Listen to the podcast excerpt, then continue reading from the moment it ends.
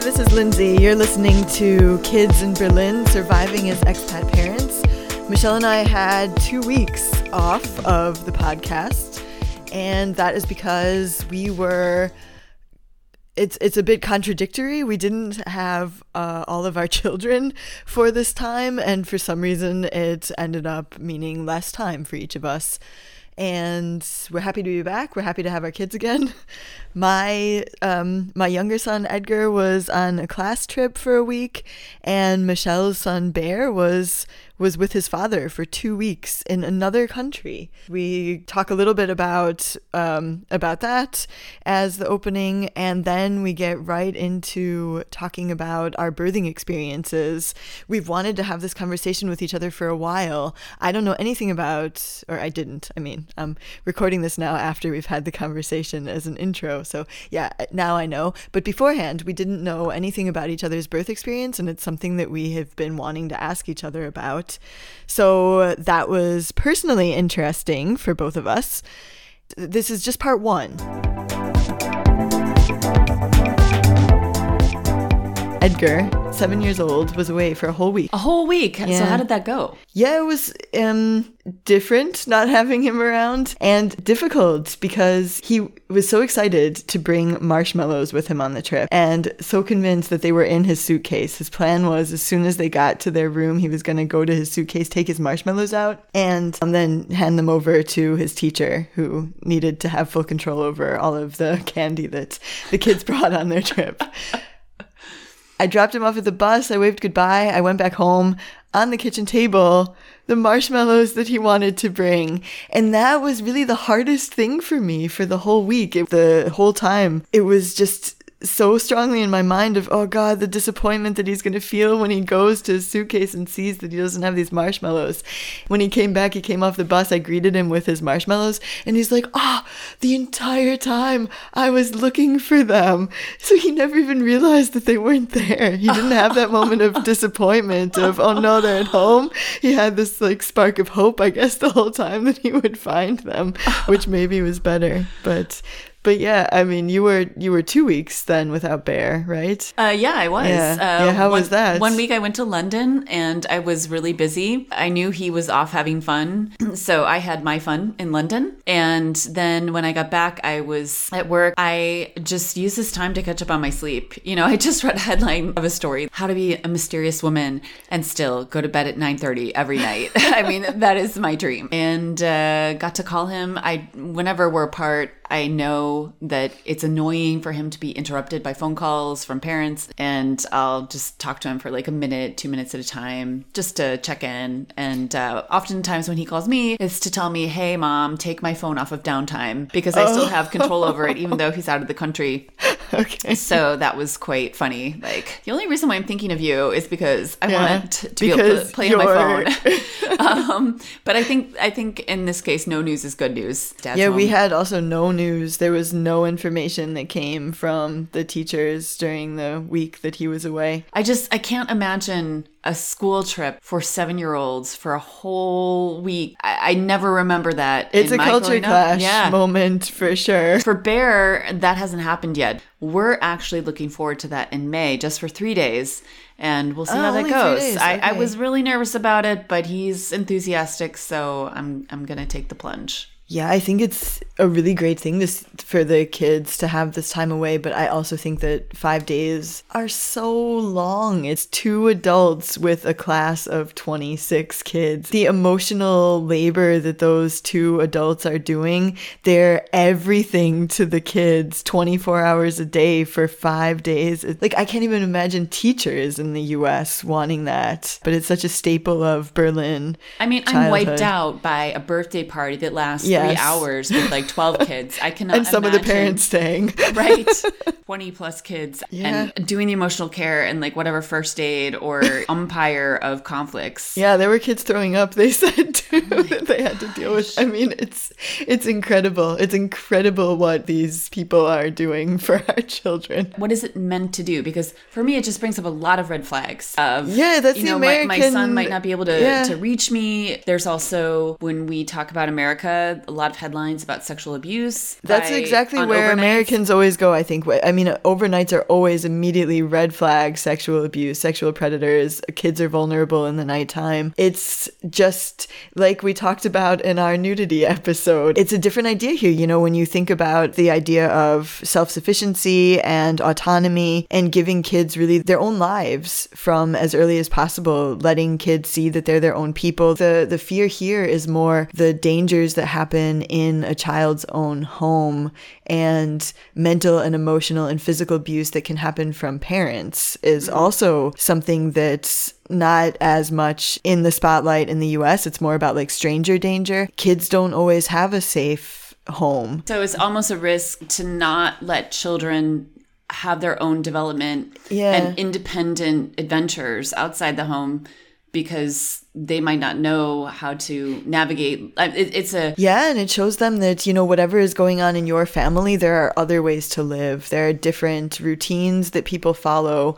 There are different ways that a 24-hour period looks, and so you can distance yourself a little bit from from whatever you're learning in your home. If if there are harmful things going on, then from an early age you get a view of it doesn't have to be like this. It, there's no option to homeschool your children. you could look at it as there's a certain way that we want everyone to think in this country and a certain set of knowledge.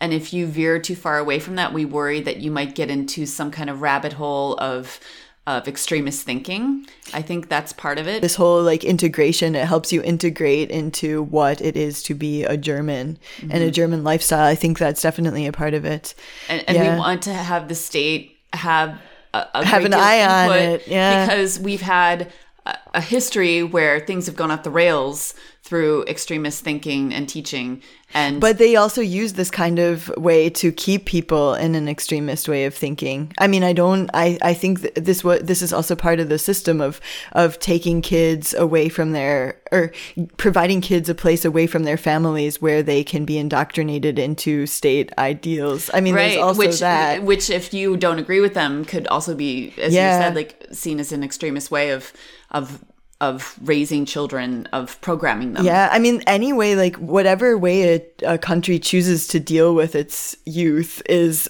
it's a fascinating look into you know what's going on with that country. And there are let's let's do introductions first. Who are we? I can start. I'm lindsey. I'm from the us from a suburb of chicago. And i moved to berlin about 14 years ago. I had my two kids here. They're seven and nine years old now. So my entire parenting experience is here. I never was part of an expat community. My name is Michelle, and I've lived in Berlin for about seven years. I have lived very much inside an English language bubble, but I have learned German and I understand it really well now, and I can get by in speaking and, and be understood. And uh, I'm from Western New York. Fun fact about where I'm from one of the things that teenagers used to do was go scum jumping. What uh, is which- that? Which means jumping off a bridge into the Erie Canal, which was uh, just a waterway that used to be used uh, back in the 1800s to tow carts of hay and wheat and whatever farmers grew, and now is just kind of a recreational place. But it it doesn't smell great. It's not like a running water thing. Wow. And there's always these urban myths of like dead cow skeletons at the bottom. So You know, honestly, like we learned about the Erie Canal so often in school, and it was always such boring information. If they had talked about dead cow skeletons and scum jumping and towing hay, Fun, fun I, I think I should just, been I'm going to start sharing some fun facts. uh, Yeah, definitely. From, from where I'm from, because nobody knows where it is. I don't have any facts about where I'm from because Oh, my, my, my family is just going to be so mad at me now. It's also very beautiful. and you're listening to to kids in Berlin surviving as expat parents. We started this podcast a couple of months ago, we can say now. Yeah. We're on episode 7 already, Yeah. working our way up to 10. And the idea here is looking back at our experience now that we're out of the I don't want to use two negative words. Let's just say we're out of the part, the phase of young children. We I was thinking today as I was coming over like we don't have little kids anymore. We have kids. And that was a moment of like, whoa, that's crazy.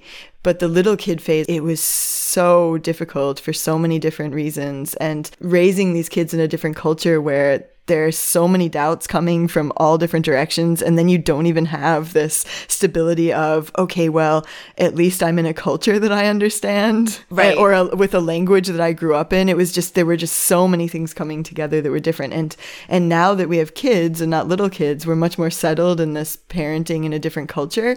And it's fun to reflect back on you know what what was going on there and to laugh a little bit at ourselves I feel like- culture clash Yeah, I feel like children of that age, of that young age, I was just so tired. I don't remember much, but I remember there was an underlying current of joy Okay. as much as I felt a lot of pain and tiredness. I have remembered from those very, very early times, especially around the time of giving birth, because I was so delirious with, with no sleep. Today we're going to be talking about what is it like giving birth in the US versus Germany. And we're going to be talking about our specific experiences, me giving birth in Berlin and Michelle. In Rochester, New York, Yeah, so let's talk about the expectations first. What before you even thought about personally getting pregnant, before you were even there, what was your idea of pregnancy and birth? I have two sisters, and they were both pregnant and gave birth to children before me. Okay. So I watched them go through that experience. I thought you were going to say like when you were a little kid, you were already able to see like with your mom giving birth, but you were one of the youngest. I was the third of four. Yeah, so, so, you didn't have that experience uh, then. my little sister your- was born on Christmas Day. So the only thing I remember is like my grandma being there and we were so hyped on Christmas gifts and she's like, "You kids just be quiet. Your mom is calling me about the baby." You know, and and we just didn't really care cuz it was Christmas Day and we're like, "Presents." Okay, And so then- that didn't influence your didn't idea influence about no. birth or pregnancy. Okay, no, but my older sister had decided that she was going to have her children via home birth. And mm-hmm. so when I first heard her tell me that, I was really put off and really judgy, thinking, why would you do that? Why would you put your child at risk and have him at home rather than in the hospital? I cannot believe you would do that. And she lived in New York City uh, on 110th Street, tons of hospitals around. And to see the pictures of her in her own bed with her baby just glowing afterwards, it was such a huge sense of relief to me. And but I, did you?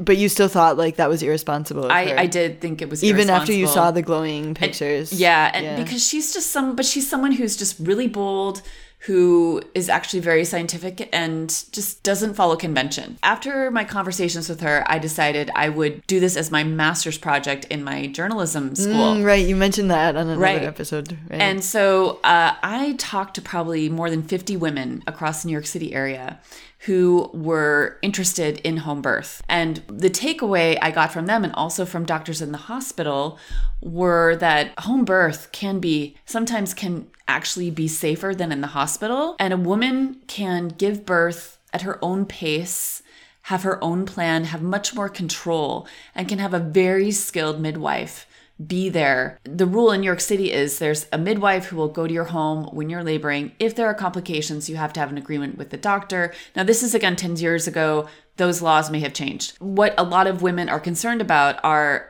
interventions. So, when you go to a hospital, that medical procedures are forced on you or you're pressured into medical procedures that you may not be ready for. They were not a part of your birth plan, but you're in distress. You may not really be in the mindset where you can make decisions and you feel forced to do something that might be for the doctor's convenience rather than what you're comfortable with your own body. okay, and this is what you learned when you were talking to these women. That's yeah.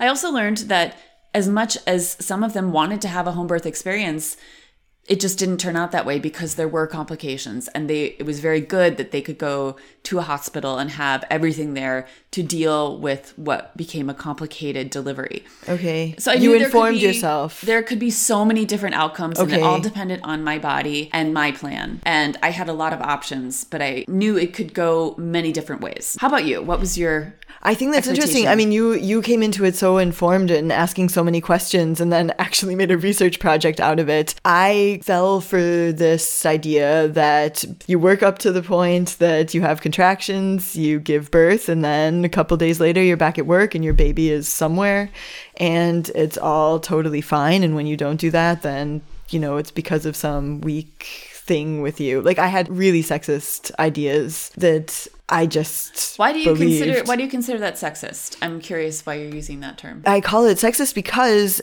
um, it's it goes into this thing about pain that women feel is often underplayed or undermined, and any especially anything that has to do with an experience that men cannot have. Got it. And it's also about it's also about these um, realizations that are that are coming much more into light that people are sharing their experiences about more about being totally discredited by doctors, uterine pains or cervical pains, decades sometimes trying to convince their doctors that the, that what they feel is real and just not being listened to. And I think it was within my family. My sister had pursued a public health degree. And so maternal health was a big deal to her. She was around people studying this. Yeah. And that filtered down to me. Probably if she had not opened the door for me, I would have, you know, the scene that you see in the movie, like you, the woman screams, ah, and then the baby comes out. And I mean, you can read books and things like that, but that's generally the way that you think about it. It happens in the hospital all the time. Yeah. The process is it's long, but let's let's do a montage, get through the time and then there. And from my research, I found out again, like just every woman's body is different. It's so connected to her mind, how she progresses in labor. Yeah, and that that's not a weak thing. And I mm-hmm. think I mean that's that's where I see sexism playing a role too. That this idea of maternal health, like it hadn't even entered my my thoughts coming to Germany and there is a lot of talk about maternal health. I remember just kind of rolling my eyes at it and thinking about, oh come on, this isn't a big deal. And that's definitely tied into my upbringing and the fact that first of all, I didn't really know too many women who had given birth but it just didn't come into the social conscious that it's a huge thing that's happening to a woman's body when they're giving birth and to discredit that i think that's a very sexist response it's it's discrediting all of the things that a woman's body goes through Yeah, absolutely. I think going to the hospital just seemed to become the norm, but that made it a very clinical medical experience that seems to be like, okay, the minute she feels pain, dad gets her in the car and drives to the hospital. There can be a rhythm to it, there can be a plan. So I understand where you're coming on from with the term sexist. I think it's a little more complicated than just that. There's like a medical industrial complex. I think that now when we talk about hospitals, it's not just men who are in charge.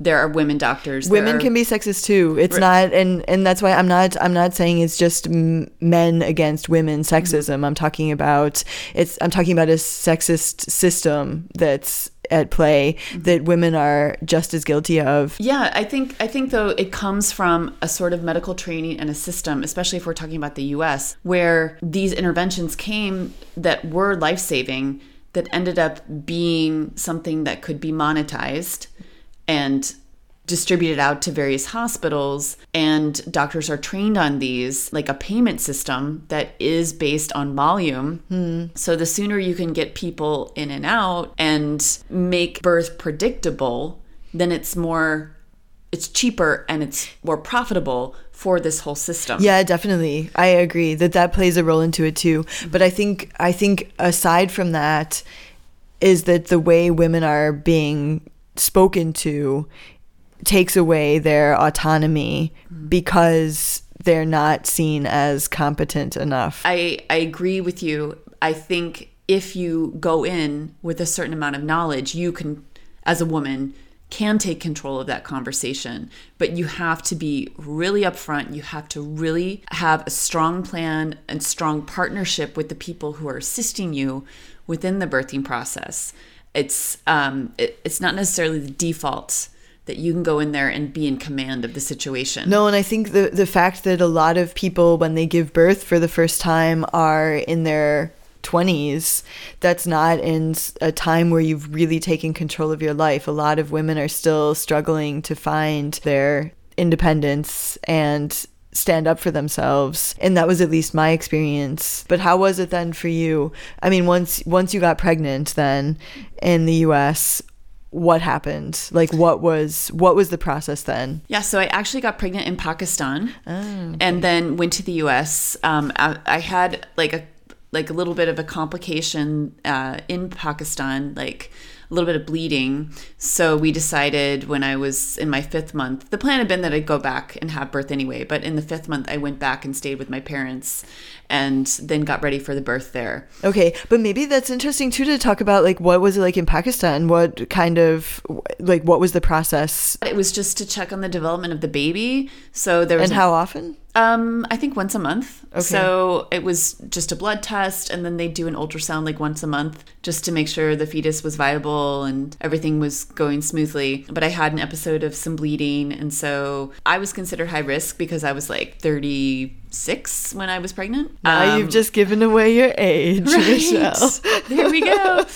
We just decided, hey, rather than like fly when I'm further along, could be complications. Let's just like. So I went and stayed in New York with my parents and found a doctor and a midwife clinic that would take me. They realized right away that I had placenta previa. So that is a complication. And that was the first time they told you that you hadn't heard that in Pakistan. I don't know if you can tell until like a certain period of the pregnancy because you know the placenta. Well, maybe you can. It, it covers the cervix. Yeah, I had a friend who's uh, she was told in the first couple weeks of her pregnancy. But I mean maybe I think it also like the placenta can kind of change where it is and that's what they were telling her too. You know, it's possible that it'll move up and it won't be a problem later on. um, like a month before I was my due date, they they said, okay, like we really need to watch this because because of your age, you would be a candidate for a planned C-section uh, because you could hemorrhage and bleed out. It was placenta watch, you know, for the last month, wow. and uh, again, as I had studied this, I knew that could be an outcome. I had really wanted to give a natural birth and had made a plan to do that, but it turned out like the day before uh, my due date, uh, I went in to see the midwives, and they were like, "Really, please, just get a C-section because we don't want to risk this hemorrhage problem." And so then that kind of just finalized it for me, and I said, "Fine, okay, fine." Um, so, But up until then you were still considering try trying at least for Yeah, for a natural birth. Yeah, okay. And in fact, so I went in the morning that they'd planned the C section. It was a beautiful fall day. And I just remember the sun warming my face. I was really excited, really happy. And went in and they put the IV in to put the anesthetic in and everything.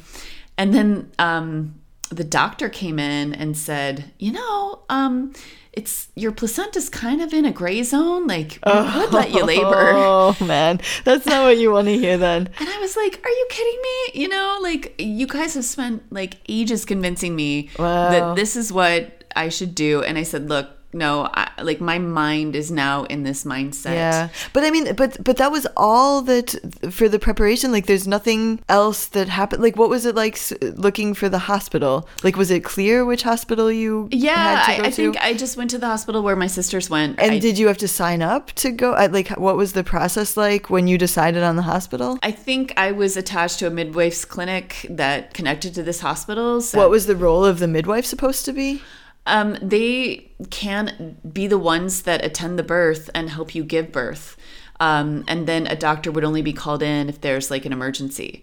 Ah, so there wouldn't. The idea would be that there wouldn't be a midwife in the room. And so, how many consultations did you have with a midwife during your pregnancy? It was once a month, and then it started being every week in the last month leading up to the birth. And how, like, how, what happened during the meetings? They would listen to the baby's heartbeat. They would do an ultrasound. They would, I can't remember how they saw the placenta, but I don't know if it was like, you know, where they're looking through my vagina up at it. I don't And did they give you any tips for birth? So I did attend a birthing class and where we talked about breathing techniques With your midwife. with my midwife and my sister came as my like partner because my um, husband at the time had remained in the country um, and was going to come later when it was near the due date. This one uh, course in New York City when I was researching my master's degree, where the teacher said, "Look, you want to create an atmosphere to give birth like when you conceived."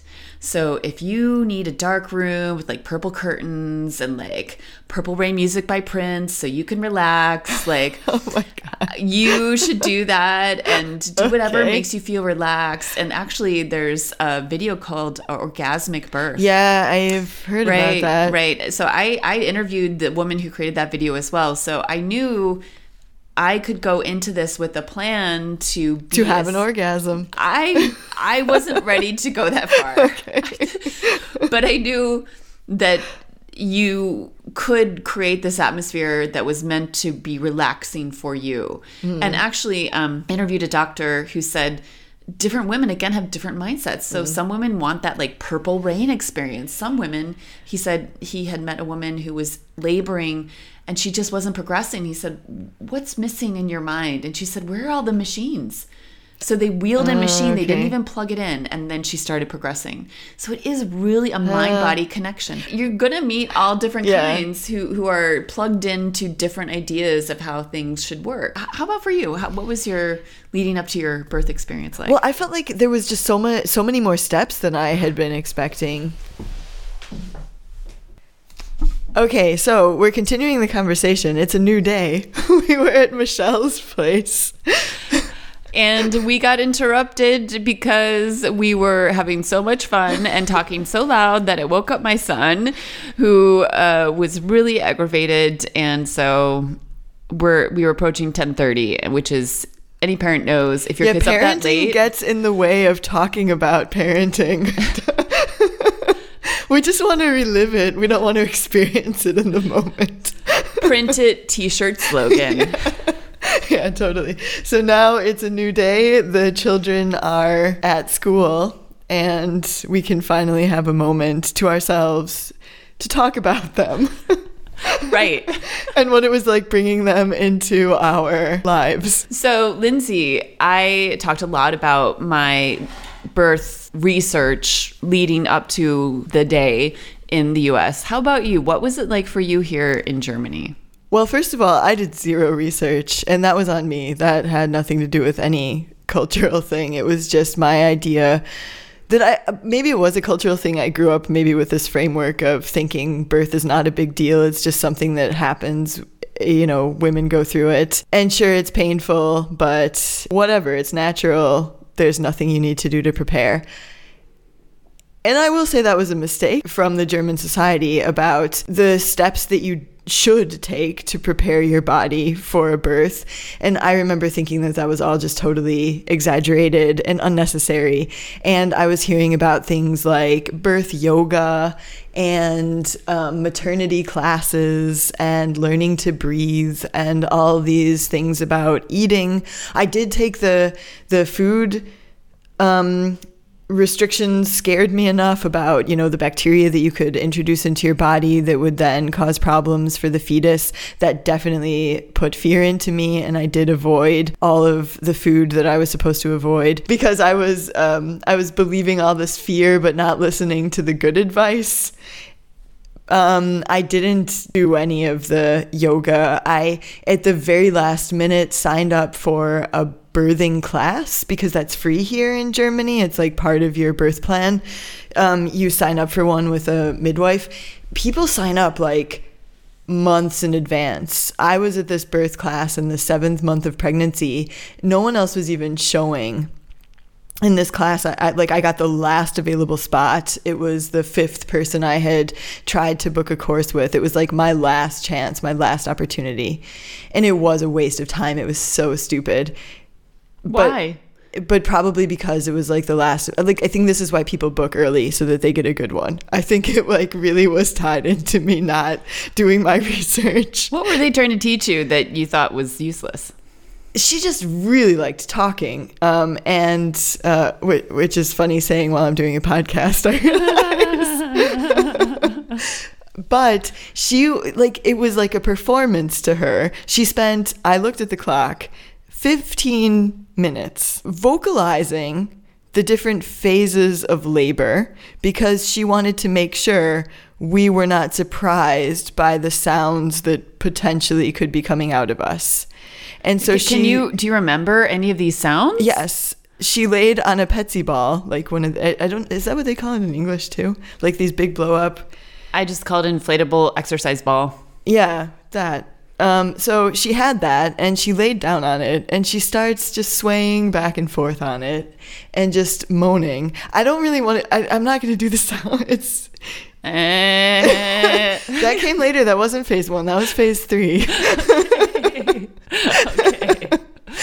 but um but it just and she was stre- she stretched everything just so long. There were interesting things. I mean she had a model of the pelvis. She had um and it was interesting as a visual to see. I could have watched a youtube video it, I I don't know. I wasn't. I really was not happy with it, and that was literally all I did that I could opt into. What about choosing your hospital though? Yeah, that was an interesting thing too. That was also one where I, um, like in Germany, there are a lot of hospitals, and you can choose the one that you give birth to. Like if you have an emergency at the last minute and you call an ambulance, the ambulance will take you to the nearest hospital. But people usually don't want to go to the nearest hospital. They want to choose which one they go to. They want a relationship first with the with the staff that's there, and so they do a little bit of research. They see okay which hospital fits to the birth situation that I want, like which one has a bathtub, which one has a rope, which one lets you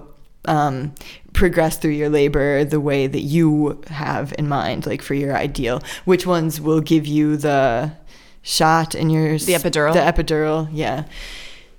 Uh, and those are the kinds of things that people base their choices on, and um, and so then you, I think, I think it's when you're in your like fourth month of pregnancy or something. I don't remember the time frame exactly, but but pretty early on in the pregnancy, you're supposed to get yourself on a list at the hospital. You call and you say, "Hey, my due date is." Whenever and I want to give birth in your hospital. And then they look at their their calendar and they tell you if they can accommodate you or not. People will be told like no we don't have space for for you.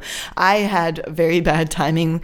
My um my kids both have their birthdays at the end and beginning of the year. The 29th of December and the 3rd of January could have been on Christmas. It could have been on New Year's Eve. Like I could not find a midwife because everybody like I waited a little longer than other people. A lot of midwives take vacation time during that time of year and so I didn't have a midwife and um And that's called a hibama here. yeah, that right? That's called a Hebamme, and that's that's just a standard part of your birthing process. Like when you find out you're pregnant, you you look for a hospital and you look for a Hebamme or a midwife. It almost sounds like the Kita search that we talked about Yeah, before. that's what was coming to Especially- my mind too. Yeah, I've heard that in Berlin that it is very hard to get a hibama. You can have a lot of choice in terms of the hospital, but you have to do your research. You have to really find the spot.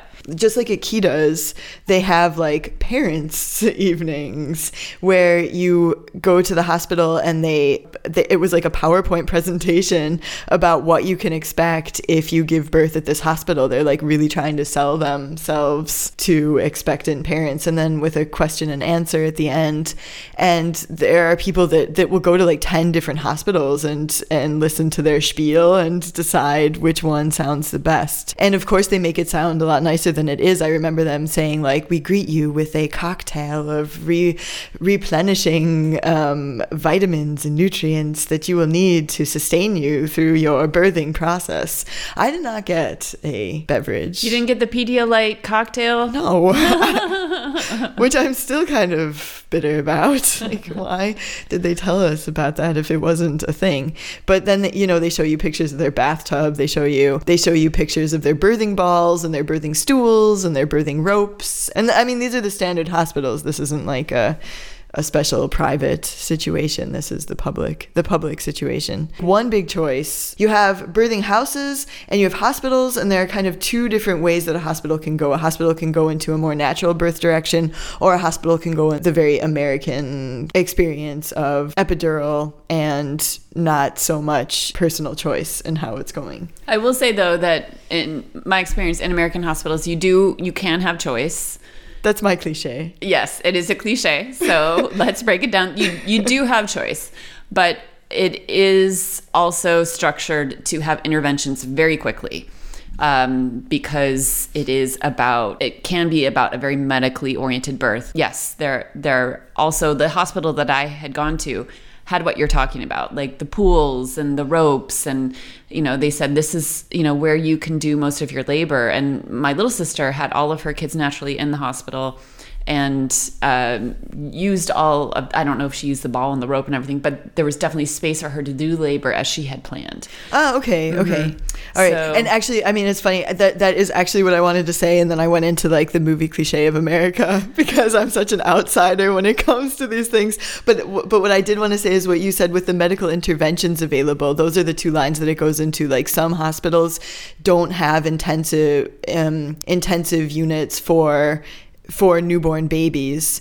And that was what guided my choice for when I had Nat, because it was very important to me that if something went wrong, that there was directly there an intensive unit.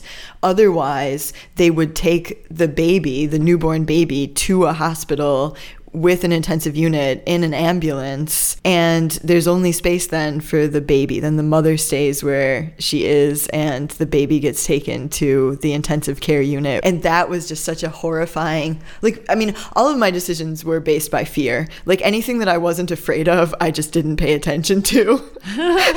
And anything that i was afraid of i went overboard with like caution that was that was my that was my leading up to my birth mindset and experience with the first child. With the second child, I I did a much different preparation. I did birth yoga every single day. I paid really careful attention to what I was eating to make sure that it was making my body feel good and strong and regenerated.